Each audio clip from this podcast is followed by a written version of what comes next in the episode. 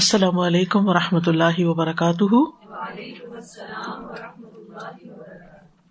نحمده ونصلی علی رسوله الکریم, اما بعد فاعوذ باللہ من الشیطان الرجیم, بسم اللہ الرحمن الرحیم, رب اشرح لی صدری ویسر لی امری واحلل عقدۃ من لسانی یفقہوا قولی. معانی الکلمات یدنین علیہن یرخین علی رؤوسہن ووجوہہن وصدورہن, کہ وہ خواتین اپنی چادر کے حصے کو اپنے اوپر سے لٹکائیں گی, سروں پر, چہروں پر اور سینوں پر بھی, یعنی سینہ بھی کور ہونا چاہیے. والمرجفون الذین ینشرون الاخبار الکاذبہ, مرجفون کون ہوتے ہیں؟ جو جھوٹی خبریں پھیلاتے ہیں. لَنُغْرِيَنَّكَ بِهِمْ لَنُسَلِّطَنَّكَ عَلَيْهِمْ, ہم ضرور انہیں آپ پر مسلط کر دیں گے, یعنی نبی صلی اللہ علیہ وسلم کو ان منافقین پر مسلط کر دیں گے. سعیرہ نارن موقدہ, بھڑکتی ہوئی آگ. شدیدۃ الحرارہ, سخت گرم. ضعفینی مثلینی, دو گنا. الوقفات التدبریہ نمبر 1. يا أيها النبي قل لأزواجك وبناتك ونساء المؤمنين يدنين عليهن من جلابيبهن. أمر الله نبيه أن يأمر النساء عموما ويبدأ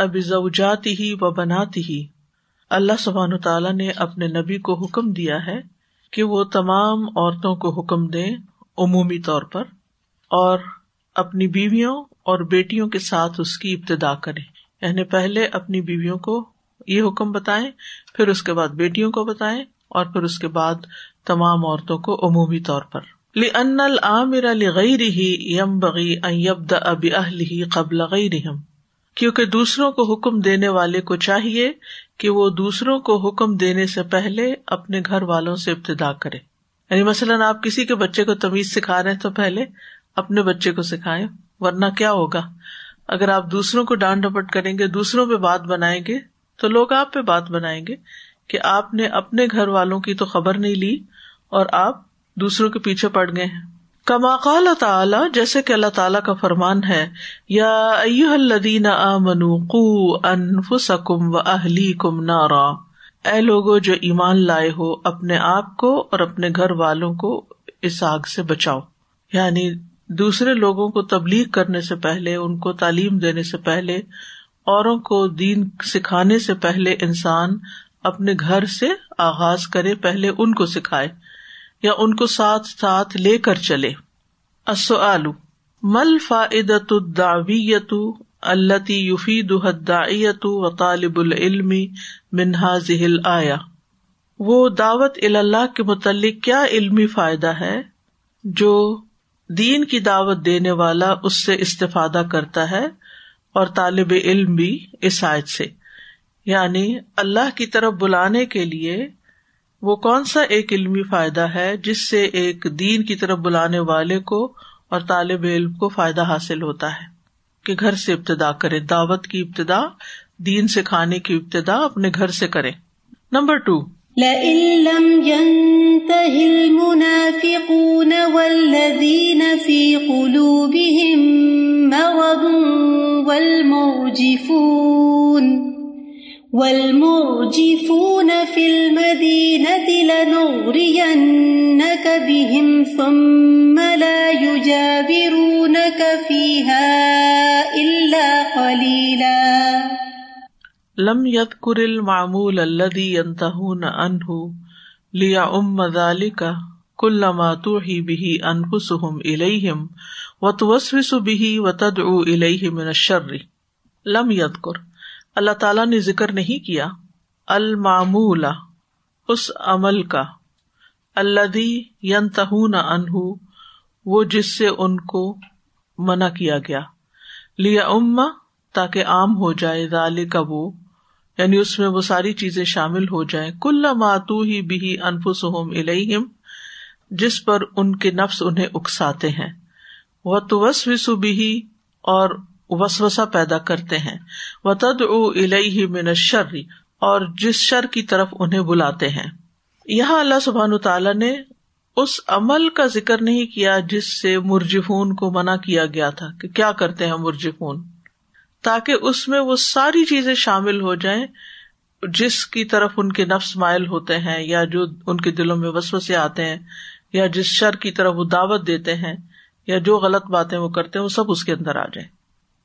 من التعرید بسب الاسلام و اہلہ، اس میں ان کا اسلام اور اہل اسلام کو برا بھلا کہنا، والارجاف بالمسلمین، اور مسلمانوں کے بارے میں افواہیں پھیلانا، وتوہین قواہم، اور ان کی قوتوں کو کمزور کرنا شامل ہے، یا اس کی طرف اشارہ ہے۔ تعریض کا مطلب اشارہ کیا گیا۔ والتعرض للمؤمنات بسوء والفاحشۃ، اور مومن خواتین کے ساتھ برائی اور فحش رویے سے پیش آنا، وغیر ذالک، اور اس کے علاوہ بھی، من المعاصی الصادرۃ، جو گناہ سرزد ہوتے ہیں، من امثال ہؤلاء، ایسے بد کردار لوگوں سے، یعنی ساری چیزیں اس میں آ جاتی ہیں جو بھی ان کی غلط کاروائیاں ہیں۔ السؤال لماذا لم يذكر معمول الارجاف الذي يقع من المرجفين، کیوں نہیں ذکر کیا گیا وہ عمل، یعنی ارجاف کا یا افواہیں اڑانے کی عادت کو بیان کیوں نہیں کیا گیا، الذي يقع من المرجفين، جو افواہیں ان منافقین کی طرف سے اڑائی جاتی ہیں، اس کا ذکر کیوں نہیں کیا گیا تاکہ ان کی تمام برائیاں کور ہو جائیں۔ یعنی صرف ایک چیز کو پن پوائنٹ نہیں کیا گیا، بلکہ جو جو شر وہ پھیلا رہے ہیں وہ سارا اس میں شامل ہو جائے۔ نمبر 3، لَئِن لَمْ يَنْتَهِ الْمُنَافِقُونَ وَالَّذِينَ فِي قُلُوبِهِم مَرَضٌ وَالْمُرْجِفُونَ فِي الْمَدِينَةِ لَنُغْرِيَنَّكَ بِهِمْ ثُمَّ لَا يُجَاوِرُونَكَ فِيهَا إِلَّا قَلِيلًا۔ وَهَذَا فِيهِ دَلِيلٌ لِنَفِي أَهْلِ الشَّرِّ الَّذِي يُتَضَرَّرُ بِإِقَامَتِهِمْ بَيْنَ أَظْهُرِ الْمُسْلِمِينَ۔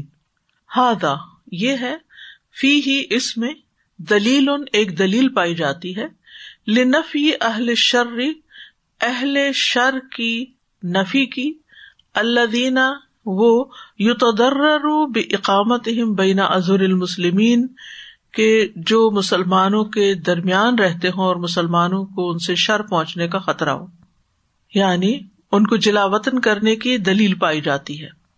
جیسے مدینہ میں ایسے لوگ موجود تھے جو مسلمانوں کو پریشان کر رہے تھے، تو اس آیت سے یہ دلیل لی جا سکتی ہے کہ اگر کسی مسلم سوسائٹی کے اندر ایسے عناصر موجود ہوں جو بظاہر اسلام کا دعویٰ کرتے ہوں لیکن وہ لوگوں کو تکلیف دیتے ہوں اور شر پھیلاتے ہوں، تو ان کو وہاں سے ایگزائل کیا جا سکتا ہے۔ فَإِنَّ ذَلِكَ أَحْسَمُ لِلشَّرِّ، یہ چیز شر کو زیادہ ختم کرنے والی ہے، وَأَبْعَدُ مِنْهُ، اور شر کو زیادہ دور کرنے والی ہے۔ السؤال فی الآیت توجیہ بالابتعاد عن اہل الشر و ابعادہم بین ذالک، اس آیت میں رہنمائی کی گئی ہے، توجیہ کا مطلب یہاں رہنمائی ہے، بالابتعاد عن اہل الشر، کہ شر والوں سے دور رہنا چاہیے، و ابعادہم، اور ان کو بھی دور کر دینا چاہیے، بین ذالک، اس کی وضاحت کریں۔ یعنی اس آیت سے ایک بات یہ پتہ چلتی ہے کہ شر پھیلانے والوں سے انسان کنارہ کش رہے اور ان کو اپنے سے دور کر دے، اس کی وضاحت کریں تاکہ شر نہ پھیلے۔ یعنی اگرچہ یہ ایک معاشرے کی سطح پر بات ہوئی ہے، لیکن اس میں ایک عام ہدایت بھی ہے ہم سب کے لیے۔ آپ نے دیکھا ہوگا کہ بعض لوگ آپ کے انٹریکشن میں وہ آتے ہیں کہ جن سے آپ کوئی بات کریں وہ اس کا بتنگڑ بنا دیتے ہیں، وہ کچھ سے کچھ بنا دیتے ہیں، بات کچھ ہوتی ہے وہ کچھ اور کر دیتے ہیں۔ بعض اوقات گھروں کے اندر ہی آپ نے دیکھو کہ کچھ لوگ بہت چالاک ہوتے ہیں، یعنی آپ ایک بات ایک مطلب سے کرتے ہیں اور وہ اس کا کوئی اور معنی نکال کے آگے پھیلا دیتے ہیں اور لڑائیاں ڈلوا دیتے ہیں۔ بعض اوقات ہسبینڈ وائف کے بیچ میں لڑائی ڈلوا دیتے ہیں، بعض اوقات بہن بھائیوں کو لڑائی ڈلوا دیتے ہیں۔ تو پھر اگر آپ کو پتہ چلے کہ آپ کے سوشل سرکل میں ایسے لوگ موجود ہیں کہ جن سے ملنے سے فساد ہی پیدا ہوتا ہے، تو پھر کیا کریں؟ کنارہ کشی کریں، آپ خود ہٹیں ان سے، دور ہو جائیں ان سے، اور اگر آپ کے کنٹرول میں ہے ان کو کہیں دور کرنا تو ان کو دور کر دیں۔ جیسے بعض اوقات اسکول سے بچوں کو نکال دیا جاتا ہے، ایگزام میں بیٹھنے سے روک دیا جاتا ہے، یا کوئی اور پنشمنٹ دی جاتی ہے اگر وہ کوئی شر فساد کا کام کرے. پہلے زمانے میں تو ایک پنشمنٹ ہوتی تھی کلاس میں، جو بچہ بہت باتیں کرتا تھا یا کوئی بھی ایسی حرکت کرتا، لڑائی جھگڑا کرتا تھا، تو اس کو کھڑا بھی کر دیتے تھے اور بعض اوقات باہر نکال دیتے تھے. اس کا مقصد بھی کیا ہوتا تھا؟ تاکہ دوسرے تو آرام سے کام کریں، جو کام کرنے والے ہیں وہ تو متاثر نہ ہو. گھر میں بھی بچوں کو آپ دیکھیں ڈسپلن کرنے کے لیے ٹائم آؤٹ کرتے ہیں. ساتھ ابھی بہترین مثال ہم نے پینڈیمک کی دیکھی نا، جو کنٹیجیس بیماریاں ہوتی ہیں اس میں اگر لوگوں کو کنفائن کر دیا جائے تو پھر وہ پینڈیمک نہیں بنتی. تو یہ جو پینڈیمک آؤٹ آف کنٹرول ہو گئے اسی وجہ سے ہوئے کہ آمد و رفت اسی طرح جاری رہی، لوگ جو ہے وہ جاتے رہے، آتے رہے، پھیلاتے رہے، اور کتنی پوری دنیا ہی مصیبت میں آ گئی، پھیلاتے رہے. کچھ ایسے لوگ ہوتے ہیں نا، آپ نارمل بات کر رہے ہوتے ہیں، جیسے باتیں کرتے کرتے آپ کسی کا ذکر آیا تو آپ کہیں صرف اتنی سی بات کہہ دیتے ہیں، ہاں جی ان کا طریقہ ایسا ہے، یا اس میں آپ کی نہ نیگیٹیوٹی ہوتی ہے، نہ آپ نے شروع کی ہوتی ہے، نہ آپ نے بات شروع کی ہوتی ہے. تو وہ کہتے ہیں اچھا یہ بھی تو غیبت ہے نا، اب آپ کو خود تو یہ کہہ رہی تھی، اب آپ یہ بھی تو غیبت، مطلب کہ ہر چیز کو دوسری طرف لے جانا.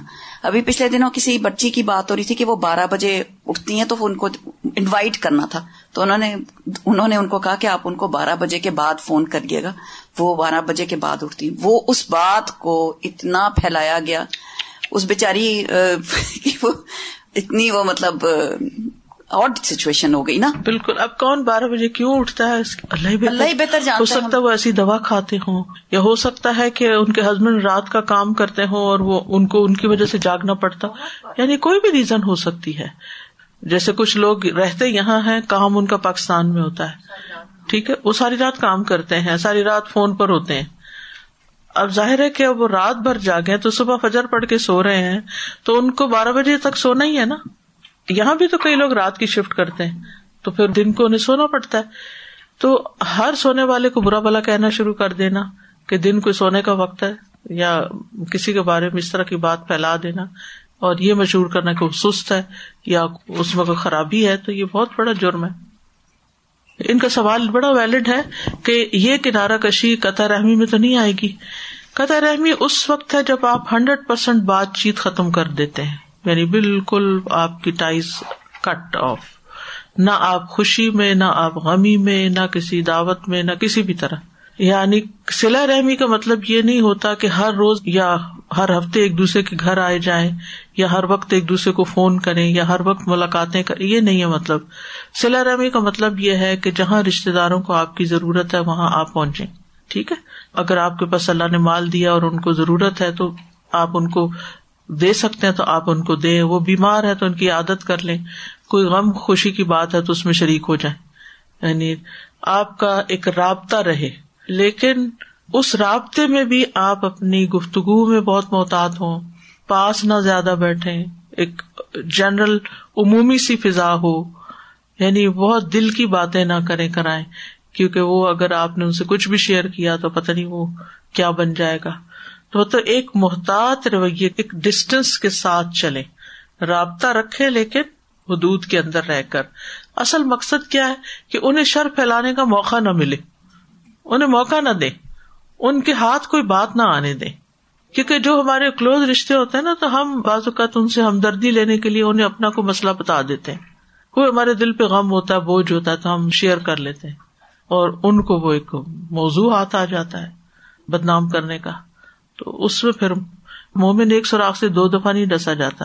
جب آپ کو کسی کی عادت کا پتہ چل جائے تو آپ محتاط رہیں، اپنی زبان بند رکھیں.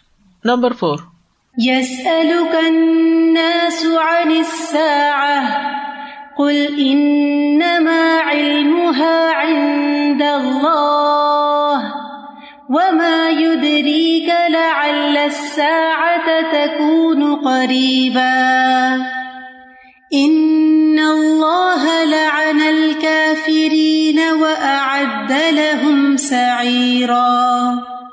ومجرد مجیء الساعة قربا وبعدا لیس تحتہ نتیجة ولا فائدہ. قیامت کی گھڑی کے قریب، محض قریب یا بعید ہونے میں کوئی فائدہ یا نتیجہ نہیں. مجرد کا مطلب محض، مجیء آنا، الساعة قیامت کا، یعنی قیامت کی گھڑی مراد ہے. ساعت کس کو کہتے ہیں؟ ساعت گھڑی کو بھی کہتے ہیں. قربن و بودن، قریب ہے کہ دور ہے، اس سے کوئی فرق نہیں پڑتا. وَإِنَّمَا النَّتِیجَةُ وَالْخَسَارُ وَالرِّبْحُ وَالشَّقَاءُ وَالسَّعَادَةُ، بلکہ نتیجہ خسارہ یا نفع اور بدبختی یا خوش بختی ہے. اور یہ کہ هل يستحق العبد العذاب، کیا بندہ عذاب کا مستحق ہے، اور يستحق الثواب، یا وہ ثواب کا مستحق ہے. دیکھیے قیامت قریب ہے یا دور ہے اس سے کوئی فرق نہیں پڑتا، کہنا یہ چاہتے ہیں جو وہ بار بار پوچھتے تھے، کیونکہ قیامت نے تو آنا ہی ہے، جلدی آئے یا دیر سے آئے. آپ کو تو تبھی فائدہ ہوگا کہ آپ وہاں کامیاب ہو جائیں. اگر آپ وہاں کامیاب نہیں ہونے والے تو جلدی بھی آ جائے تو بھی مشکل، اور دیر سے آئی تو بھی مشکل. تو فوکس اس پہ نہیں ہونا چاہیے کہ کب، فوکس ہونا چاہیے کیا ہوگا وہاں، اور میرے ساتھ کیا ہوگا، میرا کیا بنے گا، میں کہاں ہوں گی. فَهَذِهِ سَأُخْبِرُكُمْ بِهَا، تو اس کے بارے میں میں آپ کو خبر دوں گا. وَأَصِفُ لَكُمْ مُسْتَحِقَّهَا، اور میں بیان کروں گا کہ عذاب کا مستحق کون ہے. فَوَصَفَ مُسْتَحِقَّ الْعَذَابِ، تو اللہ تعالیٰ نے عذاب کے مستحق لوگوں کا حال بیان کر دیا. وَوَصَفَ الْعَذَابِ، اور عذاب کا حال بھی بیان کر دیا. لِأَنَّ الْوَصْفَ الْمَذْكُورَ، کیونکہ یہ مذکور وصف منطبق عَلَى هَؤُلَاءِ الْمُكَذِّبِينَ بِالسَّاعَةِ، ان کے اوپر بھی منطبق ہوتی ہے یہ صفت جنہوں نے قیامت کی گھڑی کو جھٹلایا. فقال ان اللہ لعن الکافرین، کہ اللہ تعالیٰ نے سب کافروں پہ لعنت کی، یعنی جنہوں نے بھی قیامت کی گھڑی کو جھٹلایا وہ اللہ کی رحمت سے دوری ہو گئے، کیونکہ پھر انہوں نے نہ کوئی اس کی تیاری کی اور نہ ہی کچھ فائدہ اٹھایا اس علم سے.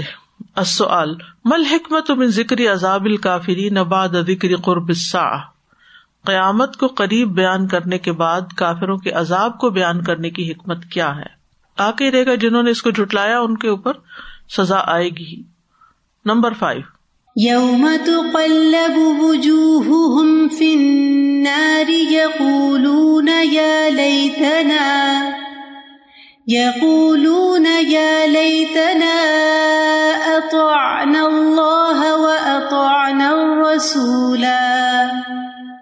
وتخصیص الوجوہ بالذکر من بین سائر الاعضاء، خاص کرنا، تخصیص کا مطلب ہے خاص کرنا چہروں کا، بالذکر ذکر کے ساتھ، من بین سائر الاعضاء تمام اعضاء کے بیچ میں سے، یعنی باقی تمام اعضاء کی بنسبت چہرے کا ذکر اس لیے خاص کیا گیا ہے لأن حر النار یؤذی الوجوہ، کیونکہ آگ کی تپش چہروں کو اذیت دیتی ہے.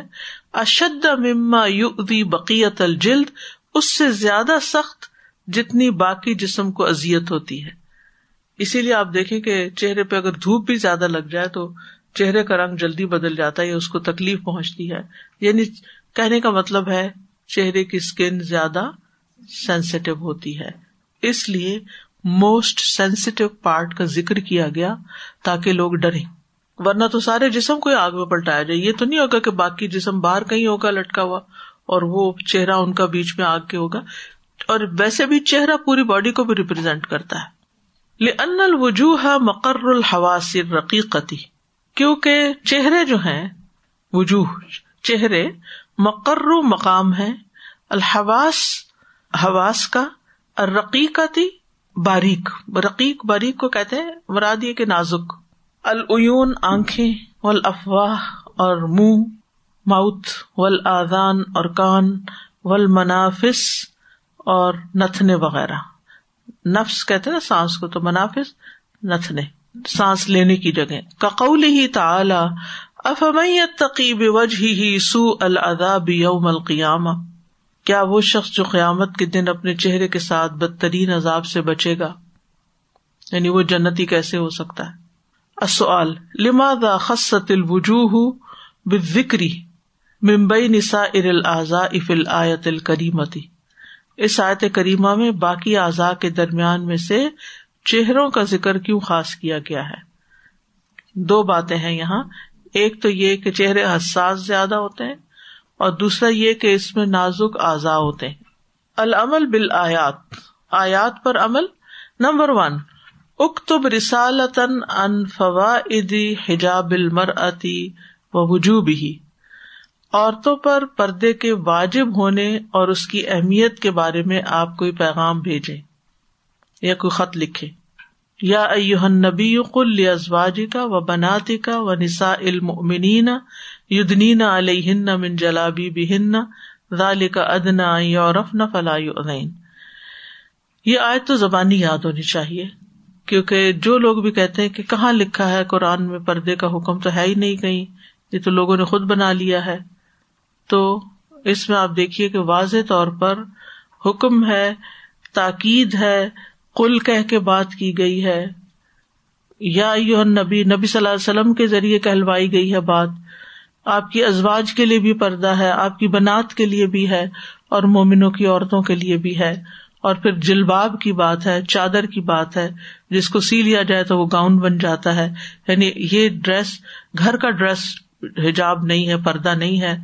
گھر کے ڈریس جو زینت والا ڈریس ہوتا ہے اس کے اوپر مزید کپڑا ڈال کر باہر نکلنا چاہیے، اور یہ اس لیے تاکہ مسلمان عورت پہچانی جائے کہ یہ مسلمان عورت ہے، اور پھر اس کو اذیت نہ دی جائے. اور بعض لوگ کہتے ہیں حجاب کر کے اذیت ہوتی ہے، وہ اذیت ہوتی ہے نا اسلام کے راستے میں ہوتی ہے، اللہ کا حکم ماننے کی ہوتی ہے، وہ ڈفرینٹ ہوتی. یہاں جس اذیت کی طرف اشارہ ہے وہ یہ کہ کوئی بدماش شخص ایسی عورت کے پیچھے نہیں آئے گا جو ایک باوقار لباس پہن کے نکلتی ہے اور وہ اپنے آپ کو مردوں کی نگاہوں سے بچاتی ہے. نمبر 2، قل اللہم اصرف عنی عذاب جہنم ان عذابہا کان غراما. دعا کیجیے، کہیے نہیں، دعا کیجیے، اے اللہ مجھ سے جہنم کا عذاب پھیر دے، کیونکہ جہنم کا عذاب چمٹ جانے والا ہے. یوم تقلب وجوہہم فی النار یقولون یا لیتنا اتانا اللہ و اتانا الرسول. التوجیحات. نمبر 1، من صفات الحجاب الشرعی انہ یخفی معالم المتحجبۃ حتی لا تعرف من ہی. شرعی حجاب کی صفات میں سے یہ بات بھی ہے انہو کہ وہ یخفی چھپا دیتا ہے معالم علامات مقامات المتحجبتی پردے والی عورت کے حتی لا تعرف من ہی یہاں تک کہ یہ شناخت نہیں رہتی کہ عورت کون ہے. یا ایہا النبی قل لازواجک و بناتک و نساء المؤمنین یدنین علیہن من جلابیبہن ذالک ادنی ان یعرفن فلا یؤذین. نمبر 2، تذکر ان عاقبۃ اہل النفاق الی بوار و بعد. تذکر یاد رکھیے، ریمبر، ان کہ یقیناً، عاقبۃ انجام، اہل النفاق منافقوں کا، الی بوار ہلاکت ہے، و بعد اور اللہ سے دوری ہے، یعنی منافقت کا انجام ہلاکت اور اللہ سے دوری ہے، اللہ کی ناراضگی ہے. لَئِن لَّمْ يَنْتَهِ الْمُنَافِقُونَ وَالَّذِينَ فِي قُلُوبِهِم مَّرَضٌ وَالْمُرْجِفُونَ فِي الْمَدِينَةِ لَنُغْرِيَنَّكَ بِهِمْ ثُمَّ لَا يُجَاوِرُونَكَ فِيهَا إِلَّا قَلِيلًا. نمبر 3، سُنَنُ اللَّهِ تَعَالَى ثَابِتَةٌ لَا تَتَبَدَّلُ وَلَا تَتَغَيَّرُ. اللہ کی سنتیں ثابت ہیں، ان میں کوئی تغیر و تبدیلی نہیں ہوتی. وَلَن تَجِدَ لِسُنَّتِ اللَّهِ تَبْدِيلًا، یعنی اللہ نے جو طریقے بتا دیے، جو سنتیں قائم کر دی ہیں، ان میں آپ چینج نہیں کر سکتے. یعنی اللہ تعالیٰ کی طرف سے جو آنے والے احکامات ہیں اور پھر احکامات نہ ماننے کی وجہ سے جو سزائیں ہیں وہ طے شدہ ہیں، آپ ان کو چینج نہیں کر سکتے. نمبر 4، لا تتبع سیدا ولا کبیرا فی معصیت اللہ. اللہ کی نافرمانی کے کام میں کسی سردار اور بڑے کی پیروی نہ کریں. فَإِنَّهُمْ لَن يُغْنُوا عَنْكَ مِنَ اللَّهِ شَيْئًا، یہ اللہ کی پکڑ سے آپ کو کچھ فائدہ نہیں دیں گے. یعنی بڑے یا لیڈرز جن کو فالو کرتے ہیں اندھا دھند لوگ، قیامت کے دن وہ انسان کو بچائیں گے نہیں. اس لیے ایک بات قرآن پڑھے ہوئے لوگ کم از کم ضرور پکی کر لیں اپنے اندر کہ کسی کے بارے میں، کسی کی باتوں میں آ کر کوئی رائے نہیں دینی، کیونکہ اس وقت دنیا میں جو ہو رہا ہے اور خاص طور پر پالیٹکس میں جو کچھ ہو رہا ہے، اس میں ایک دوسرے کے اوپر جو الزام تراشیاں ہیں اور جو سب کچھ کہا جا رہا ہے ایک دوسرے کے بارے میں، ان باتوں کی تصدیق کر کے کسی کے بارے میں آپ کسی اور کی زبان مت بولیں. یعنی آپ نے سنا کہ ایک لیڈر دوسرے کو برا بھلا کر، وہ تو آپس میں ایک دوسرے کے مخالف ہیں، وہ تو یہ کریں گے، وہ تو ایک دوسرے کو الزام بھی دیں گے، وہ ایک دوسرے کو برا بھلا بھی کہیں گے، لیکن بغیر کسی دلیل کے آپ نے کیسے یقین کر لیا؟ آپ کیوں یقین کر کے ان کی ہم نوائی شروع کر دیں اور آپ بھی اپنے منہ سے ایسی باتیں بولنا شروع کر دیں؟ ہر شخص اپنے عمل کا ذمہ دار ہے. بعض لوگ لیڈرز کے بارے میں اتنے جذباتی ہو جاتے ہیں کہ اگر ذرا سی بات ان کے بارے میں سوال ہی کر لیا جائے نا کہ آپ اپنے لیڈر کی اتنی ہم نوائی کر رہے ہیں تو آپ کے پاس کیا ثبوت ہے، تو غصے میں آ جاتے کہ آپ ہم سے ثبوت کیوں مانگتے، دلیل کیوں مانگتے. میرے سامنے کسی نے بات کی تو میں نے تھوڑا سا سوال کر دیا اس پر، تو خاتون ایک دم جذباتی ہوگی. تو اس وقت مجھے یہ آیت یاد آئی کہ قیامت کے دن انسان اس بات پہ پچھتائے گا، کسی کی باتوں میں آ کر ہم نے نہ حق کو پہچانا اور نہ ہی ہم نے جو ہمیں کرنا چاہیے تھا وہ کیا، اور جو نہیں کرنا چاہیے تھا اس سے بچے. دلیل ہمیشہ قرآن و سنت کو بنائیے، انسانوں کی باتوں کو کبھی دلیل نہ بنائیے.